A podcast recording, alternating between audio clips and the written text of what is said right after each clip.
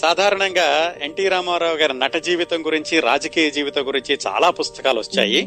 కాకపోతే వాళ్ళ వంశం గురించి, వాళ్ళ వంశంలో ఇలా మాతామహులు, పితామహుల గురించి ఇలాంటి వివరాలన్నీ కూడా లక్ష్మీ పార్వతి గారు రాసిన ఎదురులేని మనిషి అనే పుస్తకంలో చాలా వివరంగా రాశారు. ఆవిడ అనుమతితోటి ఆ పుస్తకంలోని సమాచారాలన్నింటినీ మీకు అందిస్తున్నాను ఈరోజు. లక్ష్మీ పార్వతి గారు రాసిన ఎదురులేని మనిషి అనే పుస్తకంలోని విశేషాలతో కూర్చింది ఈ రోజు కార్యక్రమం. తర్వాత వారాల్లో కార్యక్రమం చేసినప్పుడు కూడా ఏ పుస్తకాలు రిఫర్ చేయడం జరిగిందో, ఏ పుస్తకాల నుంచి సమాచారం సేకరించడం జరిగింది కూడా చెప్తాను. ఇప్పుడు ఎన్టీ రామారావు గారి పెంచిన తండ్రి శోకు రామయ్య గారి నేపథ్యం చూశాం కదా. ఇప్పుడు ఇంకొక వ్యక్తిని పరిచయం చేసుకుందాం. మనం ఇప్పుడు నిమ్మకూరులో ఉన్నామండి. నిమ్మకూరులో కాట్రగడ్డ సూరయ్య గారు వాళ్ళ పెద్ద అమ్మాయినిచ్చి శోకు రామయ్య గారి దగ్గరికి, అల్లుడి దగ్గర ఉండడానికి వచ్చారు. నిమ్మకూరులోనే ఇంకొక ఫ్యామిలీ ఉంది. ఆయన పేరు నందమూరి రామస్వామి చౌదరి. ఆయన గురించి చూద్దాం ఇప్పుడు. ఈ నందమూరి రామస్వామి చౌదరి గారు ఎవరంటే ఎన్టీ రామారావు గారికి పితామహుడు. అంటే ఎన్టీ రామారావు గారి నాన్నగారి నాన్న అన్నమాట నందమూరి రామస్వామి చౌదరి. ఎన్టీ రామారావు గారిలో చాలా లక్షణాలు చూసాం కదా ఇంతకుముందు. పౌరుషం, పట్టుదల ఇలాంటివన్నీ ఇటువైపు నుంచి వచ్చినాయి అని చెప్పుకోవచ్చు. ఎక్కడి నుంచి? వాళ్ళ నాన్నగారి దగ్గర నుంచి, నాన్నగారి దగ్గర నుంచి. దానికి ఒక ఉదాహరణ ఏమిటంటే, ఈ నందమూరి రామస్వామి చౌదరి గారు చాలా పౌరుషవంతుడట. బాగా ఉన్నాయన, ఆస్తి ఉన్నాయనే. ఆయన నిమ్మకూరులో ఒకరోజు ఎడ్లబండి నడుపుకుంటూ వెళుతుంటే, ఆ రోజు ఎడ్లబండే కదా ప్రధాన వాహనం, ఊళ్ళో ఎవరికైనా ఎడ్లబండి ఉందంటే ఈ రోజు ఊళ్ళో బెంజ్ కారు ఉన్నట్టుగా భావిస్తూ ఉండేవాళ్ళు ఆ రోజుల్లోనూ, 100 సంవత్సరాల క్రిందట. ఆ ఎడ్లబండి, ఎడ్లని జాగ్రత్తగా చూసుకోవడం, ఎడ్లని రాజసం ఉట్టిపడేలాగా పెంచడం ఇలాంటివన్నీ కూడా పెద్ద రైతు యొక్క లక్షణాలుగా భావిస్తూ ఉండేవాళ్ళు ఆ రోజుల్లో. ఆయన ఒకరోజు బండి కట్టుకుని ఊళ్ళో వెళుతుంటే వెనకాల ఇంకో బండి రావడం మొదలుపెట్టింది.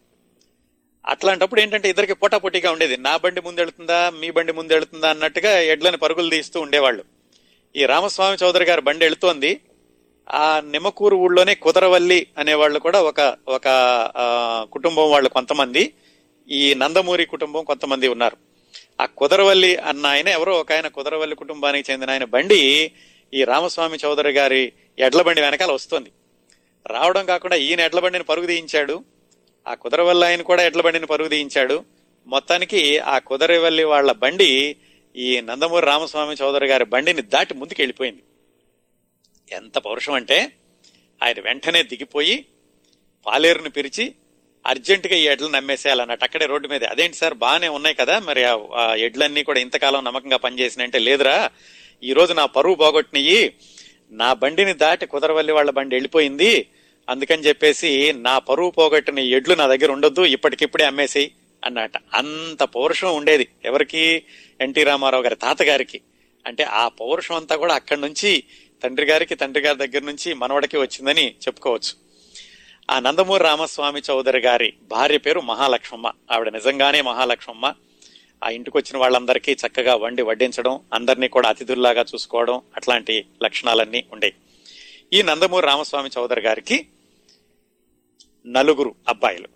4 అబ్బాయిల్లో పెద్ద అబ్బాయి పేరు రాజయ్య. ఆయన చాలా తల్లిగారిలాగే ఉండేవాడు, మంచి అందగాడు, చాలా ఊళ్ళో కూడా అందరికి తల్లో నాలుకలాగా ఉండేవాడు. ఆయన పెదబాబు పెదబాబు అని పిలుస్తూ ఉండేవాళ్ళు. ఆయన ఏవో చిన్న చిన్న మందులు ఇస్తూ ఉండేవాడట. ఊళ్ళో ఎవరికైనా జ్వరం వస్తే పెదబాబు దగ్గరికి వెళ్ళి మందు తీసుకురా అనుకుంటూ ఉండేవాళ్ళు. ఎవరు? రామస్వామి చౌదరి గారి పెద్ద అబ్బాయి. మనం మాట్లాడుకోబోయేటటువంటి వ్యక్తి రామస్వామి చౌదరి గారి 2వ అబ్బాయి. ఆయన పేరు లక్ష్మయ్య. ఆ లక్ష్మయ్య గారు మన కథానాయకుడి యొక్క తండ్రి. ఈ లక్ష్మయ్య గారు ఎలా ఉండేవాళ్ళంటే చిన్నప్పటి నుంచి కూడా మిగతా అన్నదమ్ముల్లాగా కాకుండా చాలా వినయ విధేయతలతోటి, కొంచెం ఎమోషనల్గా ఉండేవాడట, ఉద్రేకంగా కూడా ఉండేవాడు, ఎప్పుడూ కష్టపడుతూ ఉండేవాడు. ఇంకా మనిషి ఆకారం విషయానికి వస్తే వాళ్ళ తల్లిగారి అందం అంతా ఆ లక్ష్మయ్య చౌదరికి వచ్చింది. అలాగే తల్లిగారి గుణాలు కూడా ఆయనకు వచ్చినాయి. అందరితోటి మంచిగా ఉండడం, కష్టపడి పనిచేయడం, ఏమాత్రం గర్వం లేకుండా ఉండడం ఇలాంటివన్నీ కూడా ఈ లక్ష్మయ్య చౌదరికి వచ్చినాయి. ఆ రోజుల్లో పెద్దగా బళ్ళు ఉండేవి కాదు. స్కూల్కి వెళ్ళడం, చదువుకోవడం ఇలాంటివి ఎక్కువగా ఉండేది కాదు. చదువుకున్న వాళ్ళంటే చాలా అరుదుగా ఉంటూ ఉండేవాళ్ళు. ఈ లక్ష్మయ్య చౌదరి కూడా ఎక్కువ చదువుకోలేదు. ఏదో వీధి బడిలో అక్కడికి వచ్చే టీచర్ల దగ్గర కొంచెం చదవడం రాయడం నేర్చుకున్నారంతే. ఎక్కువగా వ్యవసాయమే చేస్తూ ఉండేవాళ్ళు.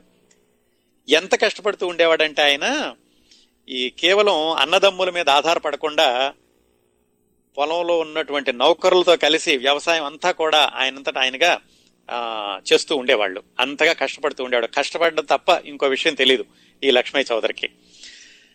అలా ఉంటున్నప్పుడు ఆయనకి వివాహం చేసేటటువంటి వయసు వచ్చింది. అప్పుడు నందమూరి రామస్వామి చౌదరి గారు లక్ష్మయ్య గారికి ఎవరైతే బాగుంటుంది అని ఆలోచిస్తూ ఉండగా, అటువైపు నుంచి ఇందాక మనం మాట్లాడుకున్నాం చూడండి, కాట్రగడ్డ సూరయ్య గారు ఎవరు శోకు రామయ్య గారికి పెద్ద అమ్మాయినిచ్చి పెళ్లి చేశారు అని ఆయనకి తెలిసింది.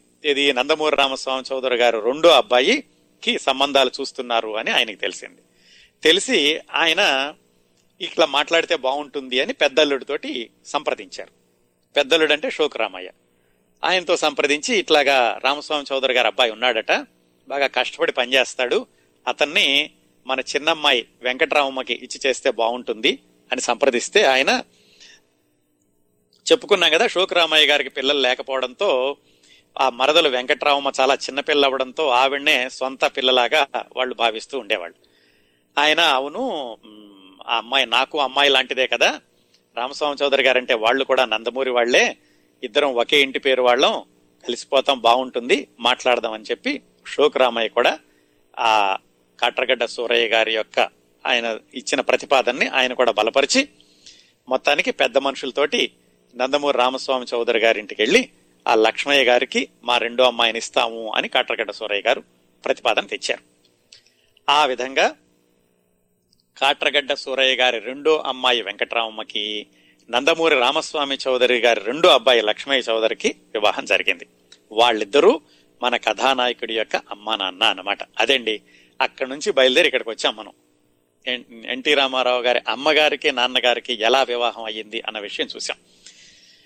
ఈవిడ వెంకటరామమ్మ గారు చాలా వినయవంతురాలు, చిన్నప్పటి నుంచి కూడా చాలా అణకువగా ఉండే మనిషి. అందులో వాళ్ళ అక్కకి తనకి చాలా తేడా ఉండడంతో కూడా అక్కగారు చిన్నపిల్లని చక్కగా గుణవంతురాలుగా తీర్చిదిద్దారు. ఆవిడ ఎంత అణకువగా ఉండేవాళ్ళంటే, మామగారు 10 మందిని 20 మందిని ఇంటికి తీసుకొచ్చినా కానీ అతిథుల్ని అందరికి వడ్డించడం, అందరినీ జాగ్రత్తగా చూసుకోవడం, తలలో నాలుకలాగా మెలగడం, ఆవిడ చాలా మంచి కోడలు అని చక్కటి పేరు తెచ్చుకున్నారు. ఆ వెంకటరామమ్మ గారికి లక్ష్మయ్య గారికి పుట్టినటువంటి మొదటి కొడుకే మన కథానాయకుడు నందమూరి తారక రామారావు గారు. ఆయన పుట్టింది ఎప్పుడంటే 1923 మే 28వ తారీఖున నందమూరి తారక రామారావు గారు పుట్టారు. లక్ష్మయ్య గారు, వెంకటరామమ్మ గారు. ఈ వెంకటరామమ్మ గారిని బుల్లి అని కూడా పిలుస్తూ ఉండేవాళ్ళు ఇంట్లో వాళ్ళు. తర్వాత రామారావు గారికి కూడా అదే అలవాటైంది. ఆ విషయాలు తర్వాత చూద్దాం. ఈయన పుట్టిందటండి రుధిరోద్గారి నామ సంవత్సరం, అది వైశాఖ మాసం, అలాగే స్వాతి నక్షత్రం, తుల లగ్నం, సోమవారం రోజు పుట్టారట ఎన్టీ రామారావు గారు. నేను ఎందుకు చెబుతానంటే చాలా మంది ఈ మధ్యనే కాదు అప్పట్లో కూడా వీటన్నిటిని చూసి మనుషుల జాతకాలని, అంటే నమ్మకం ఉన్నా లేకపోయినా నమ్మకం ఉన్న వాళ్ళకి వాటన్నిటినీ కూడా జాతకాలని అంచనా వేసి భవిష్యత్తులో ఇలా అవుతాడు, లేకపోతే ఇతని రాజకీయ జీవితం ఇలా ఉంటుంది అని ఇలాంటివన్నీ కూడా లెక్కలేస్తూ ఉంటారు జాతకాలు చెప్పేవాళ్ళు. అందుకని ఇవన్నీ చెప్పాను అనమాట. ఆ విధంగా పెద్ద అబ్బాయి లక్ష్మయ్య చౌదరి గారికి వెంకటరామమ్మకి మే 28, 1923 పుట్టాడు. వాళ్ళ పెదనాన్న గారికి, అంటే వాళ్ళ పెద్దమ్మ గారి భర్త పెదనాన్న గారికి కూడా పిల్లలు లేరని చెప్పుకున్నాం కదా. ఆయనకి చాలా, వీళ్ళకి మరదలకి పిల్లడు పుట్టేసరికి ఆయనకి కూడా చాలా ఆనందం వేసింది. వీళ్ళకంటే కూడా ఆయన ఎక్కువగా తపన పడిపోయేవాడు, ఈ కుర్రాన్ని జాగ్రత్తగా చూసుకోవాలని. పుట్టినప్పుడట, అది వేసంకాలం కదా, మే అంటే అరిటాకులు తెప్పించి ఈ కుర్రాడు ఎక్కడ కందిపోతాడని, ఎర్రగా చక్కగా ఉండేవాడు పుట్టినప్పుడే, ఎక్కడ కందిపోతాడని అరిటాకు తెప్పించి అరిటాకు మీద పడుకోబెట్టి, ఆ అరిటాకు ఆరిపోగానే మళ్ళా ఇంకో అరిటాకు తెప్పించి అంత జాగ్రత్తగా చూసుకునేవాడు రామయ్య గారు, ఎన్టీ రామారావు గారి పెదనాన్న. సరే, 20 రోజులు అయిపోయింది, కుర్రాడు పుట్టి, పేరు పెట్టాలి, ఏం పేరు పెట్టాలి అనుకున్నప్పుడు రామస్వామి గారు వాళ్ళ నాన్నగారి పేరు పెట్టాలని, అలాగే వెంకటరామమ్మ గారు అంటే ఎన్టీ రామారావు గారి తల్లి గారు, ఆవిడకేమో ఏడుకొండల వారి పేరు పెట్టాలని అనుకున్నారు. ఎన్టీ రామారావు గారి నాన్నగారు లక్ష్మీ చౌదరి గారు మాత్రం పెద్దగా ఇలాంటి వాటిల్లో పట్టించుకునేవాడు కాదు. ఎంతసేపు కష్టపడడం, పొలం వెళ్ళడం, పని చేయడం, వీటిల్లోనే ఎక్కువగా ఉంటూ ఉండేవాళ్ళు. ఆయనకి ఏ పేరు పెట్టినా పర్వాలేదు అనుకున్నారు. చివరికి రామయ్య గారు ఆయన మాట ప్రకారం, ఆయన చిన్నప్పుడు పుట్టగానే ఆయన పిలిచినటువంటి పేరు ప్రకారం ఆయనకి తారక రామారావు అనే పేరు పెట్టారు. ఈ తారక రామారావు అన్న పేరు ఒరిజినల్ గా పెట్టిన పేరే. చాలా మంది తర్వాత ఈ తారక అన్నది చేర్చుకున్నారేమో అనుకుంటారు. కాదండి, ఆయన మొట్టమొదటిగా పెట్టిన పేరే తారక రామారావు. ఆ విధంగా కుర్రవాడు పుట్టడం, ఆయనకి తారక రామారావు అన్న పేరు పెట్టడం, పెదనాన్న కూడా ఎంతో ఈయన అపురూపంగా చూసుకోవడం మొదలయ్యింది. ఎంత అపురూపంగా చూసుకునేవాడంటే, చిన్నపిల్లప్పుడు, నెలల పిల్లడప్పుడే అతను నిద్రపోతుంటే పక్కన కూర్చుని విసనకర్రతోటి వీయడం, ఆయనకి ఎక్కడ దోమలు కొడతాయని చూడడం, అంత అపురూపంగా చూసుకుంటే ఉండేవాడు వాళ్ళ పెదనాన్న. వీళ్ళ నాన్నగారు ప్రేమగా ఉండేవాడు, కానీ ప్రేమని వ్యక్తపరచడం అనేది అంతగా చేసేవాడు కదా, ఎవరు వాళ్ళ పెదనాన్న చేసినంతగాను. వీళ్ళందరూ అనుకునేవాళ్ళంటే ఏంటి వాళ్ళ పెదనాన్న అంత అపురూపంగా చూసుకుంటున్నాడు, వాళ్ళ నాన్న కొంచెం అంటే పిల్లడంటే అంత ఇదిగా ఉన్నట్లు లేడు అనుకునేవాళ్ళట. కానీ ఆయనకి ఎంత ప్రేమ ఉన్నది కొడుకు మీద అని చెప్పడానికి ఒక సంఘటన రాశారు ఈ పుస్తకంలో లక్ష్మీ పార్వతి. ఏంటంటే, ఆ వేసంకాలం అందరూ మగవాళ్ళందరూ పొలాలకు వెళ్ళిపోయారు, ఆడవాళ్ళందరూ నిద్రపోతున్నారు. ఈ కుర్రవాడికి సంవత్సరంలోగా వయసు, మన కథానాయకుడికి 9 నెలలో 10 నెలలో వయసు ఉంటుంది.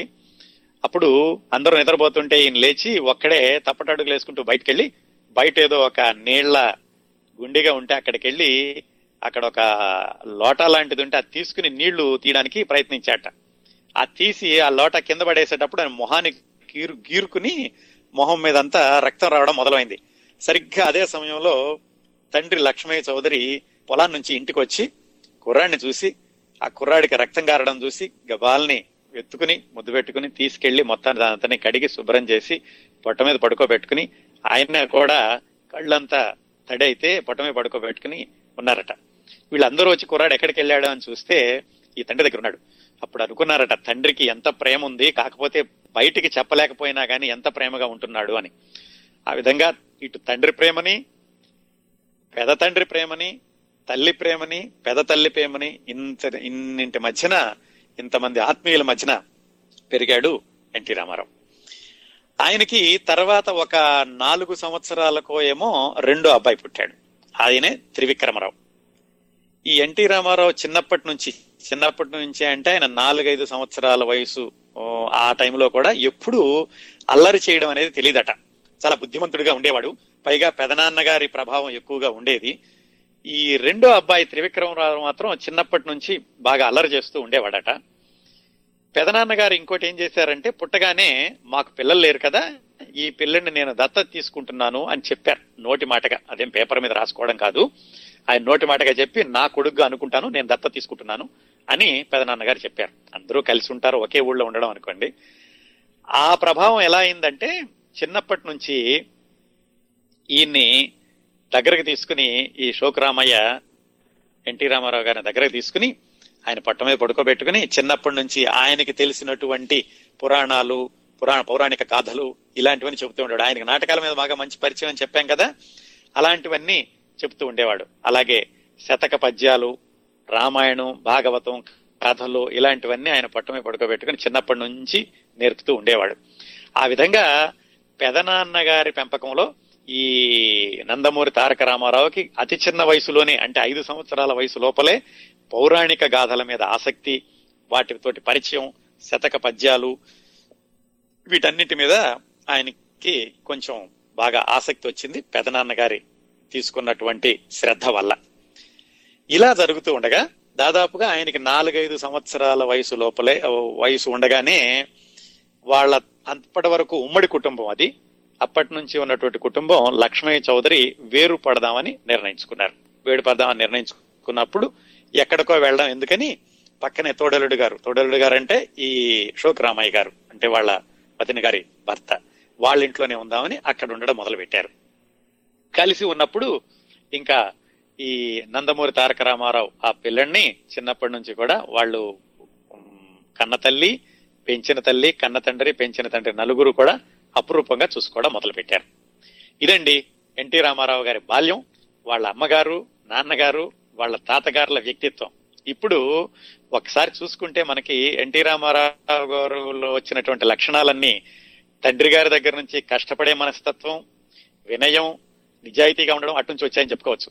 అలాగే తాతగారి దగ్గర నుంచి పౌరుషం రామస్వామి చౌదరి గారి దగ్గర నుంచి, ఇటువైపు నుంచి చూస్తే పెంచిన తండ్రి రామయ్య గారి దగ్గర నుంచి ఈ నాటకాలంటే ఆసక్తి, లలిత కళలంటే ఆసక్తి, చిన్నప్పటి నుంచి పౌరాణిక గాథలంటేటటువంటి ఆసక్తి, అవన్నీ ఇటువైపు నుంచి వచ్చి నేను చెప్పుకోవచ్చు.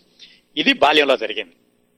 ఆ తర్వాత ఆయన చదువు, ఎదిగేటటువంటి క్రమం, ఆ క్రమంలో వాళ్ళ కుటుంబానికి ఎదురైనటువంటి ఇబ్బందులు, వాటిని వాళ్ళు పరిష్కరించుకున్న విధానం, అలాగే ఆయనకి హై స్కూల్ చదువు దాటి ఇంటర్మీడియట్ చదువు వచ్చే వరకు ఏమంటారు మన ఇంగ్లీష్లో సైన్ కర్వ్ అంటాం, ఒకసారి పైకి ఎగరడం, మళ్ళా పడిపోవడం, మళ్ళా పైకి వెళ్ళడం, మళ్ళా పడిపోవడం, కెరటాల్లాగా సాగినటువంటి వాళ్ళ కుటుంబం యొక్క ఆర్థిక పరిస్థితులు ఇవన్నీ కలిసి ఆ కురవాడిని ఇంటర్మీడియట్ లోకే రాటుదేలేలాగా చేసినాయి. కష్టపడితే తప్ప జీవితం లేదు, కష్టపడితేనే ఫలితం ఉంటుంది అనేటన్నిటిని కూడా స్వానుభవంగా నేర్పిని ఇలాంటి పరిస్థితులన్నీ. అవన్నీ కూడా మనం ఒకదాని తర్వాత ఒకటి చూద్దాం. ఈ బాల్యం అయిపోయాక ఎన్టీ రామారావు గారి చదువు ఎలా కొనసాగింది, ఎక్కడ మొదలైంది, అది ఎలా వెళ్ళింది